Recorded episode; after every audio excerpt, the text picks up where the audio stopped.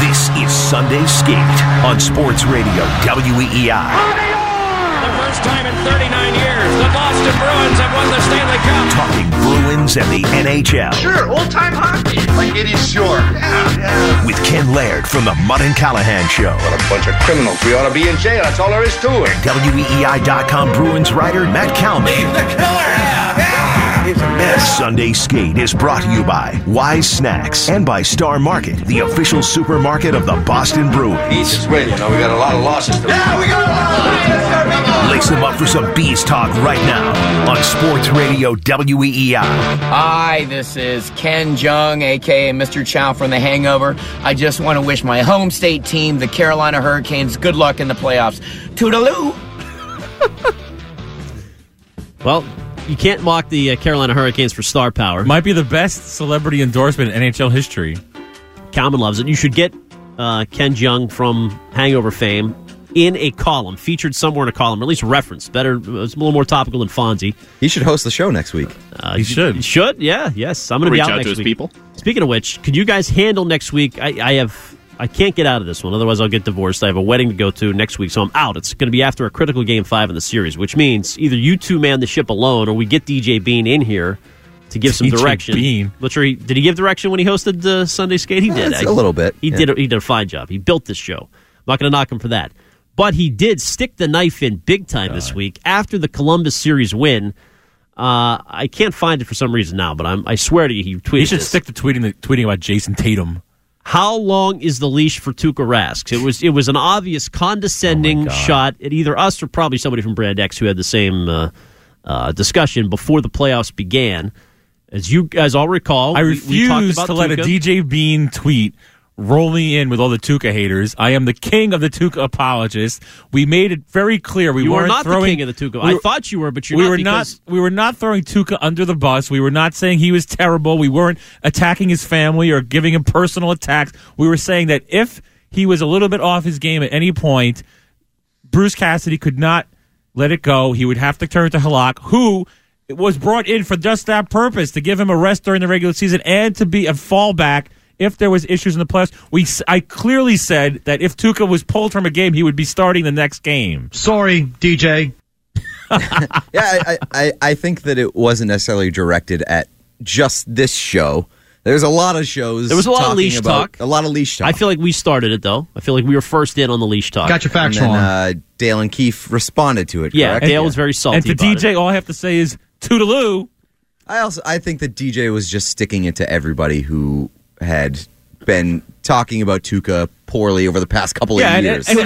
And like with some political arguments and things like that, it's easy to have a take on it when you've been just talking about the Celtics for 6 months and all of a sudden you jump back in on the Bruins. Stick to the Celtics and now you have Boston a take. Sports Tonight, Deej. Exactly. Stick to the Celtics and Billy Joel. Now, if DJ were hosting the show, he would have raised the exact same argument.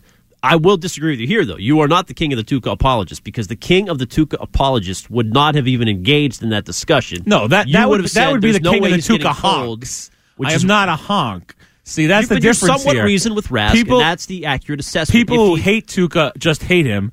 People who love him, I fall in the very nuanced middle position to say, great goalie, but doesn't have to be the number. You don't have to stick with the same goalie the whole time just because he's paid a certain amount or because he has a track record. The reason this team had two goalies during the year was just for that, to make sure. And it sounds ludicrous to say now because Rask is the clear, far and away number one star of the postseason, but if he has a poor game at some point in this series, he'll be pulled in that game for Jaroslav Halak, probably just to save him for the next game, or just to get Halak in there. And to rest him, and I just worry a little bit about the fact that a guy who didn't play more than 3 games in a row all year is now going to play his 15th game in 31 days. So I am a little concerned about that. But this still seems to be doing pretty well. Goalie, basically, in the playoffs. Exactly, and we see what happens to some of these goals. We saw what happened to Binnington last night, right? It just the workload starts to increase. Well, that's just it. The Tuukka's workload has increased these last few games. The shock totals are coming up. Did the Sharks goalie split time this year too? Martin Jones. He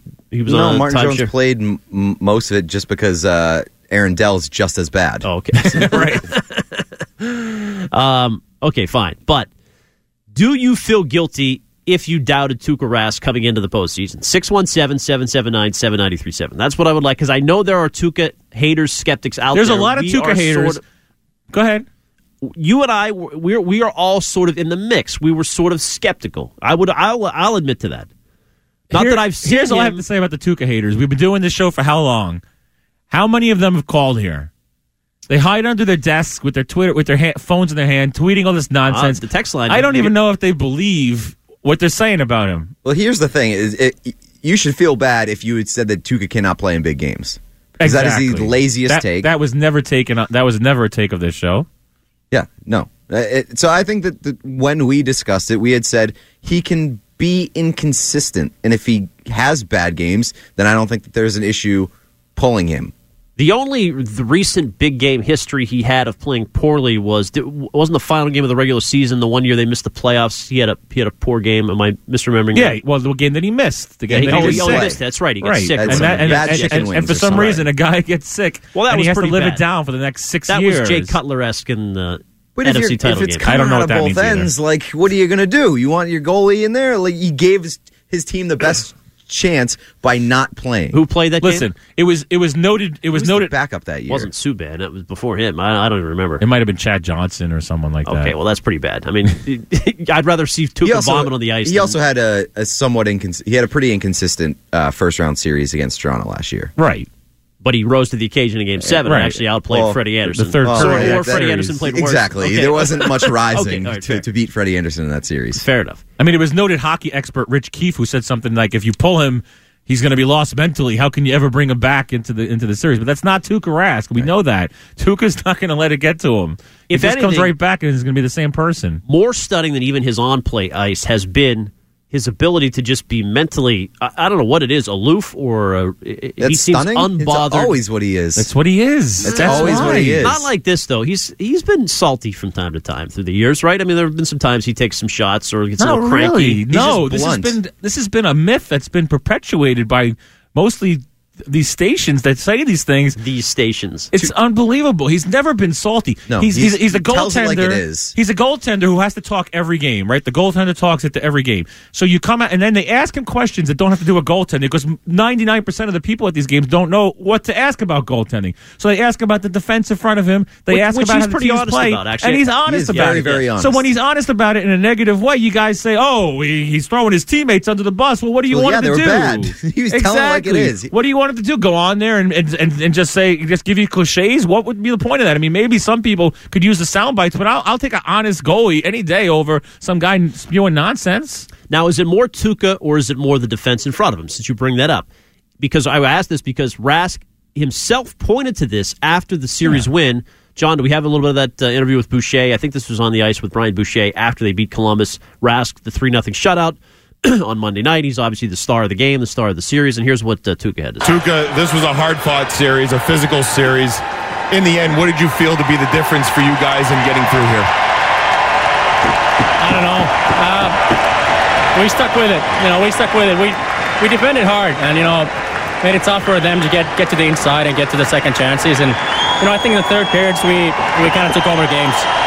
For you played great in the Toronto series, but this series in particular, I mean, it felt like some of the best hockey I've seen you play in a long time. How were you able to elevate your play in this series?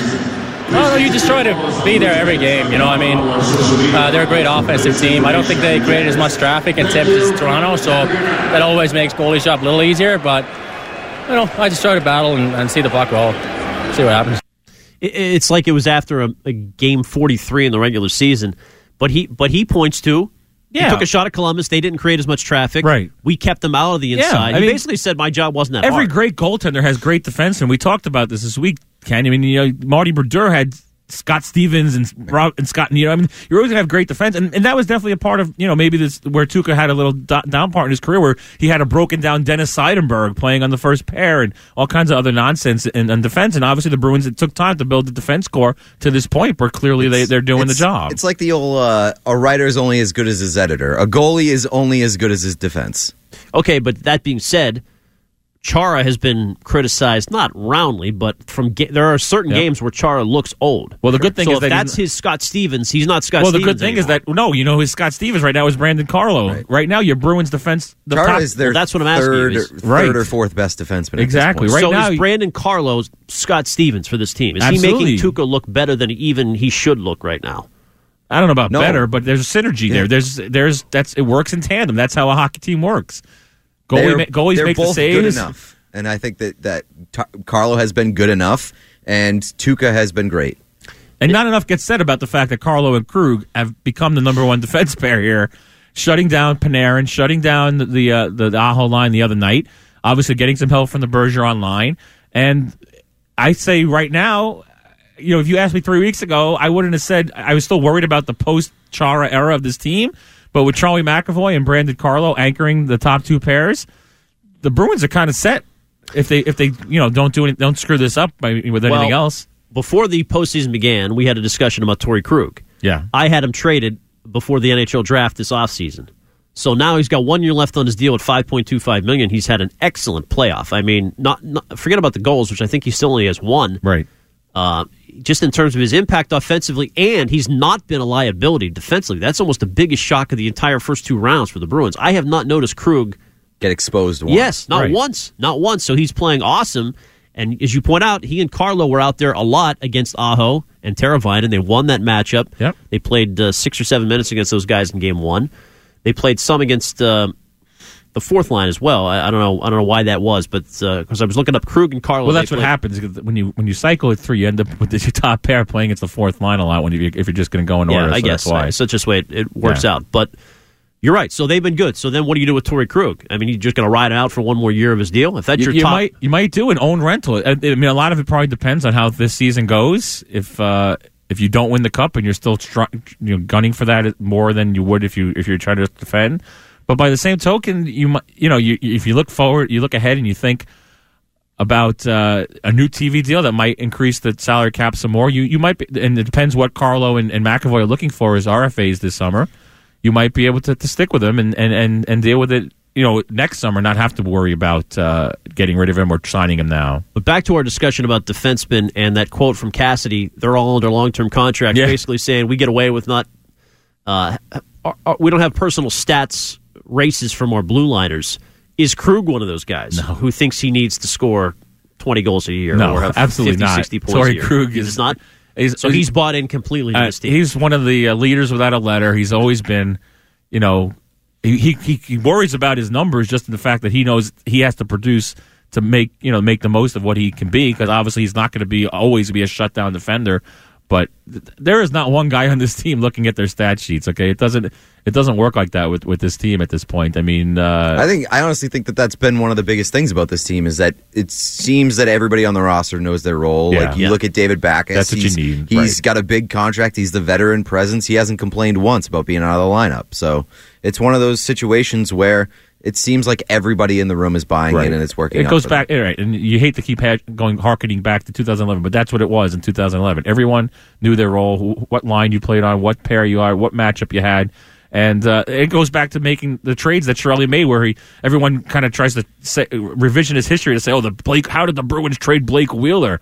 But for that team, for that role, they needed a Rich Peverly type player, who by the way was pretty damn good at the time. And by the way, Blake Wheeler wasn't Blake Wheeler. Right, exactly. He wasn't the Blake Wheeler that he is now. That's what I'm saying. He was just a young guy coming on, trying to find his way, thinking he needed to be a big-time scorer, top 6 minutes, and he just wasn't going to play the two-way game that they needed him to play on a championship team. Now, they had no Charlie McAvoy in the first game. Did they survive? Were they fortunate to survive, or are Clifton and Camphor just good? No. I mean, better than we thought, or give I think a little fortunate. I think Carolina didn't take advantage of it too much. They didn't forecheck as hard as maybe they have in the past. Clifton, clearly, there's nobody who had these expectations on him. He was solid. We know what Camphor is, and they didn't. They exploited him a little bit. He was out there with Krug a couple of times, and maybe had a harder matchup, and they got behind him, and he made at least one giveaway that almost led to a goal that Tuukka saved him, which is what you expect to do. But you're not obviously going to go with Steven Camphor for any longer period than he had to. He also checked the Carolina player McKegg into Tuukka. Right. He was replacing Charlie McAvoy. That's true. That's usually Charlie McAvoy's job. Right. So he said, I'm replacing McAvoy. I'm going to do everything. But McAvoy, you would say, there's not even a debate. He's their number one defenseman, right? Right. He's playing absolutely 25 minutes a night, and they count on him for one-man breakouts. Yes. It's amazing. And he's only gotten stronger as the playoffs have gone on. But they can miss him in the lineup. And Clifton, I saw somebody describe him as 18 minutes of flawless ice time. I don't think it was quite there. No, that was me. Was that you? Oh, okay, yeah. I wrote that down. It was pretty flawless for Connor Clifton, for a guy who was playing forward in the rookie games last I mean, I'm impressed. I mean, as good as you could hope for, I think. Absolutely. I mean, I never saw this kid. I mean, he was kind of an afterthought at the rookie camp last year. He's, you know, a guy who didn't sign an NHL deal till last spring, and I've seen him play in Providence a few times, and I was never that impressed. Kind of a kamikaze going around, just hitting people and not really playing hockey. Yeah, it's been great. Well, I think that's another feather in the cap of Cassidy, that he is able to. I mean, obviously he's a coach; he sees all these things. He's got coaches under them, but it's not like he went with Vaakanainen or Lauzon or all these other highly touted prospects. He went with Connor Clifton because he's the best player. Well, so some of that was timing too. I mean, Vaakanainen, I think, was even hurt in the playoffs. He was in and out of the lineup a lot. Lauzon was banged up a lot too. So a lot of it's timing, and Clifton's taking advantage of it. Yeah, it's more a tribute to Sweeney for having this depth that he always talked about, that you can say, oh, well, our first-round pick isn't even our number one choice at this point. And also to Jay Leach in Providence, to get this kid to understand how to play the game the right way and not be a risk-taker and know how to play in the NHL. And that's what the key is here. It's not He's not necessarily worried about, okay, maybe Connor Clifton as a crazy, you know, join-the-play-every-time player would help Providence win more games or something, but it's more about this is how you're going to have to play in the NHL. Go down there and learn it, and he's accepted it. So from game one, I mean, everything went pretty well, except for the fact that they were outplayed in the second period. And these face-off numbers in the D zone are just unbelievable. I have a hard time believing this. They lost 18 of 23 defensive zone face-offs for the game, according to one report. Yeah. Is that accurate? Because the face-offs by the end of it were pretty much even. It seemed accurate to me. It seemed like they didn't even win that many, because it was just a rough night all over, not just the defensive zone face-off wise. I mean, you said that they came up, the final numbers were even, but I think that's just an ego boost from the home stats crew. It was a bad night on face-offs, and they have to fix that. And they lost all six on the penalty kill in the defensive zone. Yeah, and then this wasn't even a case of where, you know, Patrice is going to say his wingers weren't doing the job, because they were getting beat clean constantly. So Jordan Stahl's just good. I mean, yeah, they're really good. Chalk it up to that. And absolutely. So those are the reasons, like Pete, you know, was asking the question, is this series over? Okay, you weren't real good on face-offs. Wait, did Pete answer that question? I don't know. I said it tongue-in-cheek, but I said before the series started I thought it would be a relatively quick series. Yeah. I thought maybe max 6 games. I thought 6 and they'd lose game one. But right, I fully expected them to lose game one. And so now the fact that they won that, and they won that with having some issues, and the fact that I think that they will probably be better moving forward. That's a sort of game one's always a sort of figuring out period, and they were able to weather that without their best defenseman. And now I think that you take game two and you go into that to their own building up 2-0. They're in a pretty good position. Their issues are more correctable than Carolina's. You know, you can tighten up, you can make better line changes or whatever they're coming up with to make the second periods better. They can win more faceoffs. They can work harder on the faceoff. The Carolinas' problems are you can't get Dougie Hamilton a courage implant. You know, you don't. The goalie, obviously, maybe the shine's coming off that stone now. Maybe his hot streak is over, because maybe that injury kind of took him off his track. He wasn't on top of his game, and they're just not as talented. You know, 1 through 4, 1 through 3 deep pairs as the Bruins are. So these are things they can't overcome now at this point. Yeah, one thing Tuukka Rask said in that clip we played a bit ago, we took over games in the third period. I think that has been an accurate MO, and that's the sign of just a better hockey team. And the first periods, too. You know, Tuukka's first period save percentage is .958, and he hasn't given up more than one goal in any first period. That I think that more than the third, almost as much as actually. Third period, obviously, is the most impressive, but first periods, too, because they never get off to a bad start. Yeah, they're never in a hole. Right. And they've locked down every game they've led going to the third, 8-0 now, when leading after 2 periods, although one of them they almost blew. Right. The 3-1 lead. All right, coming up, we'll talk about Marchand a little bit.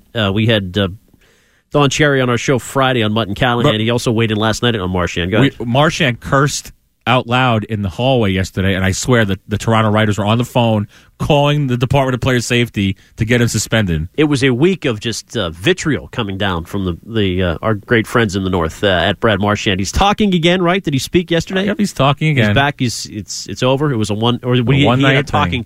He made his point from management. We'll get into Marchand, and he had an excellent game one as well. Mother's Day edition of Sunday Skate. Ken Laird, Matt Kalman, and Pete Blackburn from CBS Sports. It's presented by Y Snacks and Star Market. Here's the trending now. You're listening to Sunday Skate with Ken Laird from the Mutt and Callahan Show and WEEI.com Bruins writer Matt Kalman. Sunday Skate is brought to you by Y Snacks and by Star Market, the official supermarket of the Boston Bruins. It's just so immature, and he's not that clever. And like you said, he thinks he's above everybody else in terms of that kind of.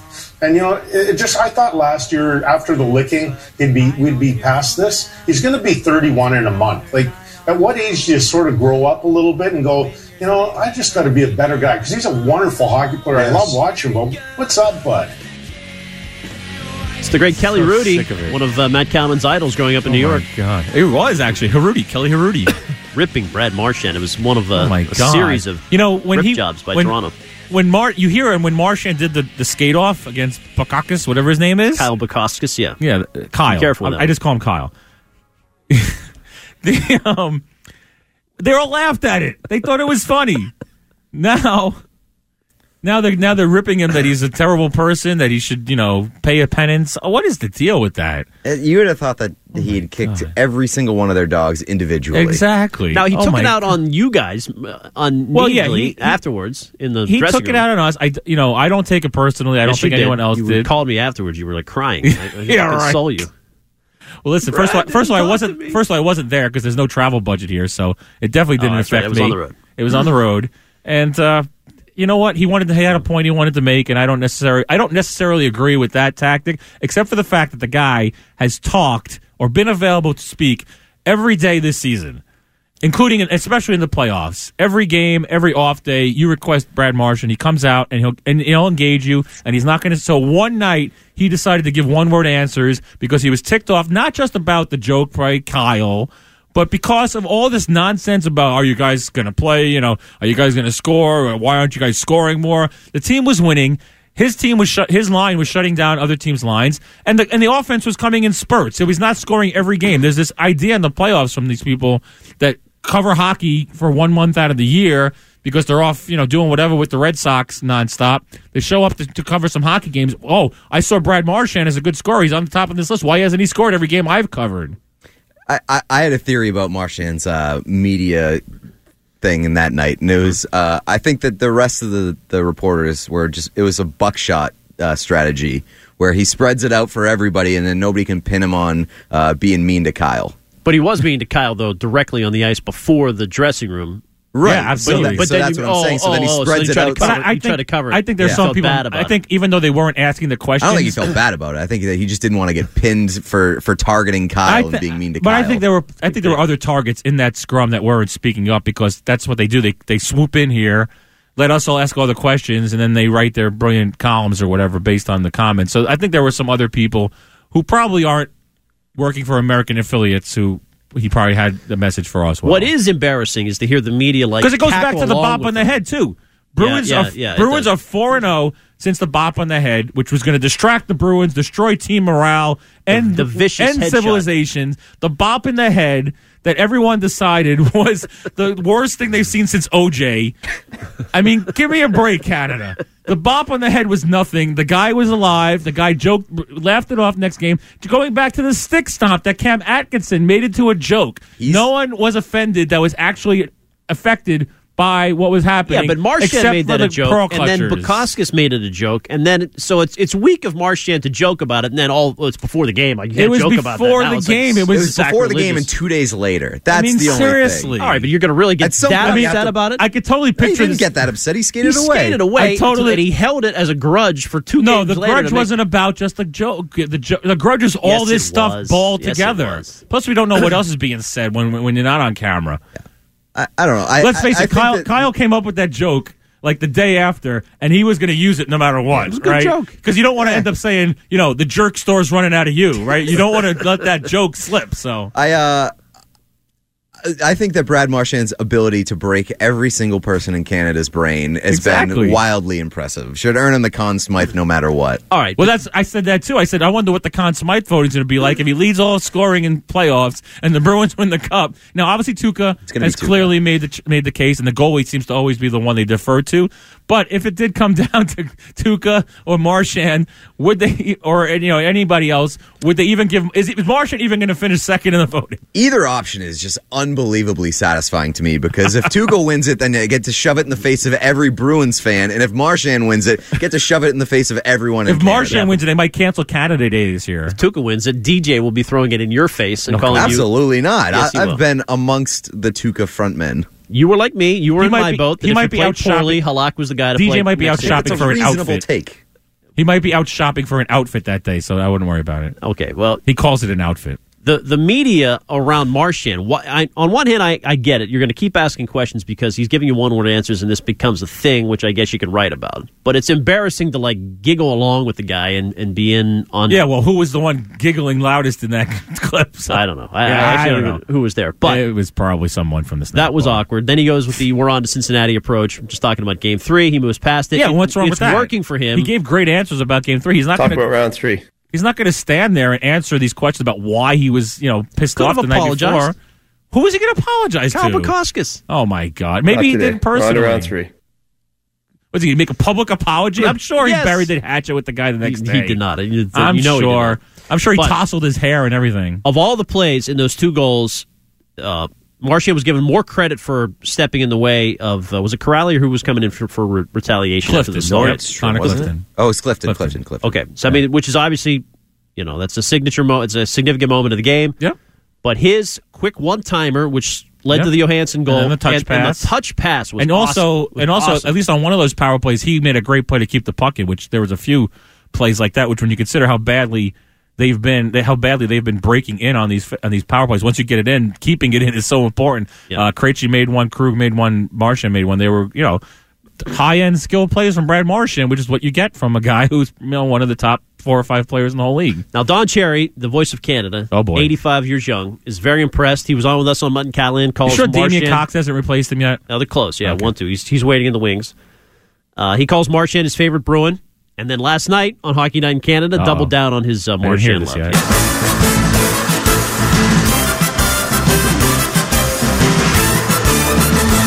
Now, Brad Marchand all of a sudden has discipline. Watch him here. He gets a goal here. He gets an assist here, and he sets up the winner. Come on, Brad. Here it again. But the thing that got me is, here's the winner. But watch here, Clifton. He grabs Clifton. Oh, there's the winner again. All right, now watch here. New discipline coming up from Marchand. Now he grabs the guy. He knows he's get off of here. Get off of Staal and get away from there. He's got a penalty, and the winning goal come up, and Staal knew something was going on. And that's the new Brad Marchand with discipline. And you wanted to show the Clydesdales are in town. Look at that. Look at that horse on the left. Isn't he a beauty? He's the big one. Wow. That should be a new segment. Is Don Cherry without context? You don't have to dump that when he talks. When he starts drooling over the horses, you don't have to dump it. I know. Whoever's doing the Glenn Ordway Twitter account out of context, just switch that over to Don Cherry. That sounded creepier. It sounded creepier than these commercials where people's moms are telling them to buy jewelry. But Canada's got to be just praying the Bruins advance to the Cup Finals because Marchand alone is... Then they have nothing to write about, exactly. Who are they hoping with? Look at that horse on the left. Isn't he a beauty? God. He's the big one. He's a big one. See, Mutt should ask them about horses. Jeez, we dropped the ball on that. San Jose and St. Louis. What's the more appealing Cup Final matchup for the nation, or North America, I should say? San Jose for sure, based on the Joe Thornton. That, and Bruins I just think that San Jose is a more exciting team. Thornton's been gone so long. I don't know how many storylines would get out of that, actually. But what about Martin Jones? Yeah, Martin Jones. Who was traded. That was a Lucic swap, right? Yeah. He was a Bruin for like a week.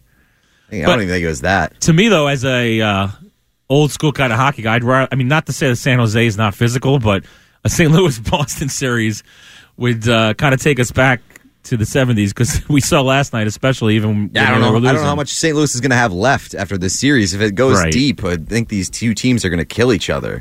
In fact, Eric Carlson said after the game, we just played hockey tonight. They, meaning St. Louis, worried about a few other things. Mm-hmm. We won the game. Well, so that's a little shot there. That's not wrong. They were clearly going out of their way to throw bodies on Carlson and on their other good players. You know what? That's a good strategy if you think you have to close a gap talent-wise for a long series. It takes its toll, and that's... And they weren't dirty. They were just finishing their hits. And maybe they don't... Maybe going after Carlson especially, it seemed like. Yeah. You're not going to... You're not going to defer a game and start a series, but if you think that you're going to have a tough time, you might as well, lose fighting and send a message. Well, yeah. So San Jose has Erik Karlsson, who Bruins fans know well. Brent Burns has the best or worst beard in the history of pro sports, however you want to view it. Timo Meier, that goal last night was unbelievable. He's been one of their best players this postseason. I definitely wouldn't worry about the Bergeron line against San Jose, though, with those pairs. They're good defense pairs, but they're not shutdown guys. And Who's their shutdown line? Couture and Meyer, right? So Bergeron would try to take them out, and you'd be forcing Pavelski and Kane to beat you, and some of these other guys. Sure. Kane, by the way, has the history with Chara this year. Because he showed so much courage when he turtled. Canada all said in unison after that, because that was the takeaway from that. He hits Chara from behind. That's fine, but then he stood there and let Chara beat the pulp out of him. Well, he didn't turtle. He just got his lunch handed to him. Well, I guess that's what annoyed me more was the fact that it started because he didn't face him for a country that's so worried about facing your opponent. He hit Chara from behind in a hit that was kind of reminiscent of Sean Thornton, Brooks Orpik, where he grabs you from behind and pulls you. And I'd rather not see 6'9" Chara fall, full speed and hit his head on the ice at some point. And no one had much. He should have had more of a repercussions for that, not just getting beat up by Chara, but he should have had more people calling him out for pulling the guy down from behind. The way more I think about it, that's actually a very good Cup final. Bruins Sharks. I mean, that's interesting. That the two obvious clear-cut remaining favorites. You could even make the case that it is the best two teams in the NHL this year. Yep, you could. The best team in the league that we all, admittedly had going to the Cup final, winning this thing, proved itself to not be much of a team. They didn't win a game. I still think they're the best team in the league. They just folded in on themselves because they're soft. I just don't. But that's just it. How soft do you have to be to not be the best team in the league? You can't imagine that they didn't have enough pride to just get it together and win a game in that series against a wild card team. It just doesn't make any sense. And then Calgary, clearly, I predicted that was going to end quickly. So these are really the two best teams record wise. I think it would be the two most, I guess, quietly understated, which seems weird to say, knowing that they're like top 5 teams, top 6 teams, but nobody seemed to really be talking about the Bruins that much in the Eastern Conference because of the Lightning. Right, that's what I'm saying. Obviously, Tavares in Toronto and San Jose. For they didn't win the division, but they were pretty damn close with league worst goaltending. So they were a really great team during the regular season. Right. The Joe Thornton trade is 14 years old almost, coming up in November of this year. He was traded in 2005 for Brad Stewart, Marco Sturm, and Wayne Primo. And then the Bruins faded and drafted Kessel. And so they flipped parts of that trades over years for many different parts. But the Kessel trade, you could make a case that it helped them get, obviously, Seidenberg, Ferentz, but Lucic, Sagan, Marchand. What it really did, and I'm not going to say that this is the intention of it at the time, and obviously they changed management, so you don't know what the path was, and you obviously not expecting. Peter Chiarelli had a huge part in getting Chara and Savard here just based on his personal relationships with them, but you had the cap space to do that. If Joe Thornton was still here, you're obviously not going to get Savard because that's redundant, and the Chara thing might not happen because, well, it depends who the GM is, but you're also not going to necessarily be able to get him at the money that you got him for. You can't give him the captaincy. So there's that's how it played out. It still had ramifications to this day. I mean, it's They got Dougie Hamilton in the trade from Kessel, which in turn came from the Thornton trade. Right. And then so you go through it was an unbelievable moment in Bruins history when you look back on it. And I don't necessarily know if that's the storyline that's going to hinge on if these two teams meet in the Cup final. I think Thornton having a chance to finally win one is more of the story, with Boston being a sort of a B story to that. Would the Bruins be favored in that series? Absolutely. I mean, they'd have home ice. I don't think it'd be a serious favorite, though. No, it'd be pretty tight. I mean, they're favored now to win, so I think that they would be the favorite heading into a Cup final. And matchup-wise, St. Louis, I think, is better for them, though, actually. Just you want to play a Bruins versus a physical team compared to that speed on the back end? Mm-hmm. It's hard. Burns and Carlson are just scary, I think, for the Bruins. I don't know. To me, that's if I'm a Boston fan, I'd rather see St. Louis win. And Pete, you still think they will? Yeah, I think that St. Louis has a good shot to win the series still. And this is all assuming the Bruins get past the Canes, which we're looking past. And that's fine. What we do. That's what we do here. In fact, listen past the graveyard. Yeah. Well, Matt said next week is Sunday. I said it's after Game 5. Kalman thinks there will be no Game 5. Yeah, we'll be on our fourth day of filler. We will preview Game 2, 3 o'clock today. We'll get you ready for that one coming up in our final segment of Sunday Skate. Get you ready for Wiggy and Bradford and Reamer as well, Mother's Day edition. Ken Laird, Matt Kalman, Pete Blackburn. He's from CBS Sports. This is WEI. You're listening to Sunday Skate with Ken Laird from the Mudd and Callahan Show and WEEI.com Bruins writer Matt Kalman. Sunday Skate is brought to you by Wise Snacks and by Star Market, the official supermarket of the Boston Bruins. It is a great pleasure for me to welcome in my mentor, the guy who taught me the ropes my first year out of college. Doc Emmerich is with us. My goodness, that's nice of you to say. I didn't teach you a whole lot. You had the talent on your own before I got to you and probably ruined you.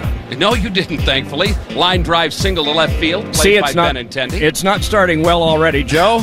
Take over. This is not getting good here. Well, great to have you with us, Doc. Thanks, I think the last time you were here, the Bruins won the Stanley Cup, 2011. Okay. So you got to come back more often, Doc. Okay. Well, I haven't staked you to a very good thing here now because you've got a runner on.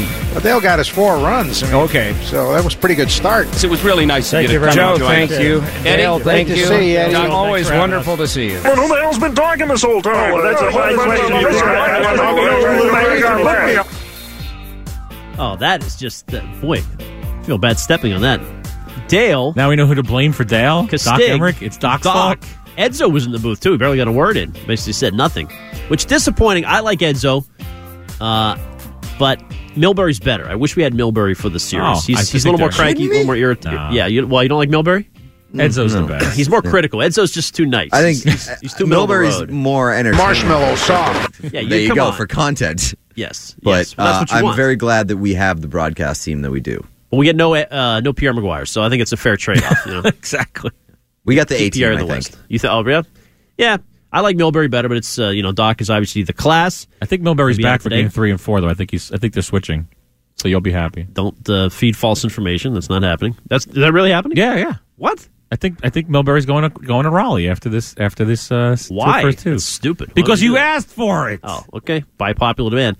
Why is the game at 3 o'clock today on Mother's Day afternoon? There's some very upset people. I heard Keefe. Yeah, everyone on the weekday shows whining about the 3 o'clock show on Mother's Day. If your mother won't let you watch or go to this Bruins game, she doesn't love you anyway. So what's the difference? Yeah, I'm thrilled. I get to watch Game of Thrones tonight. No interruptions. True, that's 9 o'clock. It seems pretty simple. Either you have a brunch or a lunch, and then you watch the game, or you watch a game, and then you go out to dinner for Mother's Day. Or how about this? A greeting card holiday invented by greeting card companies to line their pockets with nonsense. You can support your mother. You can celebrate it on Saturday or Monday or a week from now. What's the difference? Love your mom. It's a made-up holiday. You should love your mom every day. You shouldn't need a day to celebrate your mom. My gosh. What kind of country do we live in? National Love Your Pet Day. I always laugh at that. It's like, oh. And yes, I did. One day a year, I love my dog. I did once miss a Knicks playoff game for Mother's Day, and I regretted it ever since. By the way, Game of Thrones I've been with from the beginning, and I like it. I am among those, though, that find this season a little disappointing. Yeah, it's a little... it hasn't been as satisfying as I'd hoped. No, right. So still plenty of time. So if it was a 7 o'clock face-off tonight, it'd be fine. Should we do some spoilers? Yes, just the spoiler hour. What do we expect today? No Noel Achari, right? He's out for the Bruins. As soon as he could be back is Game 3, but not sure it matters that much. That line's been pretty good without him. No chance Kampfer's in, right? It's a clear cut. Clifton's going to stay in for McAvoy, and... You asked him about Backus and Kuhlman, Cassidy, this week. Yeah, not so much. He took it down, Rap, because he likes to just touch all the bases. I was just impressed that we've gone 4 games and he hasn't changed the lines. Yeah. Even in-game. And so you just wonder how much easier that makes his job. And clearly he's probably itching to make some tweaks, and maybe that's why he brought up the Kuhlman thing. But, I mean, they've hit their stride here, and I think the fact that Carolina is a blend of Columbus and Toronto, you don't need to necessarily counter their speed as much. And Backus... He's given you the best 10 minutes a night that anyone could possibly give you. I mean, he's been great at both ends. Yeah, and I think not switching up the lines is the right and good call because with this Carolina team, it's almost sort of like Toronto, where they're going to burn you if you make mistakes. And if there's any miscommunication between these lines and you're coughing up the puck, they're going to burn you on the other end. So you want to be clean, you want to be on the same page, and you want to limit the mistakes. Yeah, and by the same token, he hasn't worried as much about the matchups again. I mean, clearly Carlo has the assignment to go out there against the Aho line with the Bergeron line, you know, but he's not married to it. They're not rushing off the ice again. They got away from that completely. They trust that Corrali, you know, even if Achari was healthy, I'm not sure he gets in there because the way that Corrali, Nordstrom, Wagner line is playing, not just playing well for themselves, but playing so well against matchups, they don't care. He's even putting Coyle out there sometimes for defensive zone faceoffs against top six lines. Things are clicking right now. We talked about at the beginning about the Chara injury. To me, that was the only thing that was going to derail this team. And you wonder, like, at what point will something go wrong here? Because things have been so good for, a week to 10 days here since they lost game 4-3. 4 straight wins. You know, it's all because Marchand bopped that guy in the head. We know that. But beyond that, they've been so stable that it's kind of scary. You wonder if they haven't had that one moment yet. What's the adversity? Right. You know, you figure McAvoy's suspension might be adversity. Yeah. You know, but you haven't had nothing seems to phase this team. Pucks hit the net and get turned into goals, and goalie interferences don't get called, and they get goals called back, and all these things happen, and it just nothing derails them. Even if you do lose a guy, things can go wrong if you lose a key player in the playoffs. But look what happened to this team during the regular season. Right. Yeah, they lost a lot of manpower. Yeah, that's true. Still finished. One guy that Carolina lost and got back in game 1 but didn't play that much is Michael Furland. I feel like he could be a significant player as the series goes on. You'd expect him to be more of a physical presence for sure, and I think it was kind of a feeling out process for them. I mean, they could talk all they want, but they had to be a little bit intimidated by the moment, intimidated by the stage. But I feel like, they were talking about Furland last series, I felt like, and I didn't see him. Well, he didn't play last series. He didn't play at all? No, he played 3 games in the Washington series and didn't play against the Islanders. I thought that he just came back, so that's why. But maybe he's still banged up. I mean, there wasn't much from him in game 1. Absolutely not, and that's why he's on the fourth line right now. Maybe Brendan Moore said something weird yesterday about Martinook, and maybe it applies to Furland too. That basically admitting the guy's not healthy, but we need him. I mean, clearly they don't trust their depth as much as the Bruins do. If the one thing that Carolina's got to kick themselves the most for, they had a shorthanded 2-on-1. It was almost a 2-on-0 at the end of the second period, and they're leading 2-1. I don't remember this. Brock McGinn put it off like the side of the net. How they didn't score, I have no idea. If they go up 3-1 at that point, right? Totally different game. Absolutely. I mean, so shorthanded too. Yeah, so it's not like they were blown out of this game by any means. What was odd, Brindamore, I don't know what he changes today, but he pulled the goalie with like 8 minutes left in the third period. It felt like he was a little desperate. And maybe that's a rookie coach, maybe trying to push the buttons too quick.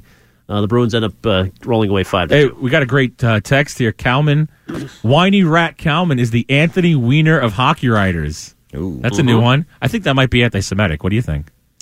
You avoided the text line for... You almost got through the entire show, and you had to dip into the text. It's the only time I get to see my name in print when it's not something I wrote. Here's an interesting stat heading into this game. The Bruins have... Over the 4 wins, the Bruins have led for 155 minutes and 54 seconds, and they've trailed for 13 minutes and 8 seconds. Those 13 minutes and 8 seconds came in game 1. But again, they have had adversity. They blew that 3-1 lead in the third period at home, and that was an unbelievable finish. Didn't trail, but they've still felt a little push. Hey, they're a pretty good team right now. If they go up 2-0, you got to face the adversity of Raleigh and the hurricane siren. They might bust out Ric Flair. You never know. Hamilton the pig. Right. Oh, maybe Ken Jeong will show up. Can we hear Ken Jeong going out? We'll get Bradford, Reamer, Wiggy in. Top of the hour. And we'll be back next. Well, I won't be here next Sunday. These guys will be, though, so don't miss it. It'll be after either a Game 5 or after a sweep, and you've got 4-day layoffs, and Kalman will just be reading text from the start of the show to finish. It'll be a circus either way. It's going to be the worst hour radio you've ever heard. It can't be worth anything that Mark James has ever done. Oh, on that note, we'll see you next week. Reamer, Wiggy, Bradford coming up. Yesterday, I'm having my Wheaties and beer, right? Marcus and Charlie, I told you, they'll be naming all kinds of babies. Marcus and Charlie. They're just that much good. They're just... That was a good sentence. Marshmallow soft. Look at that horse on the left. Isn't he a beauty? He's the big one. Toodaloo.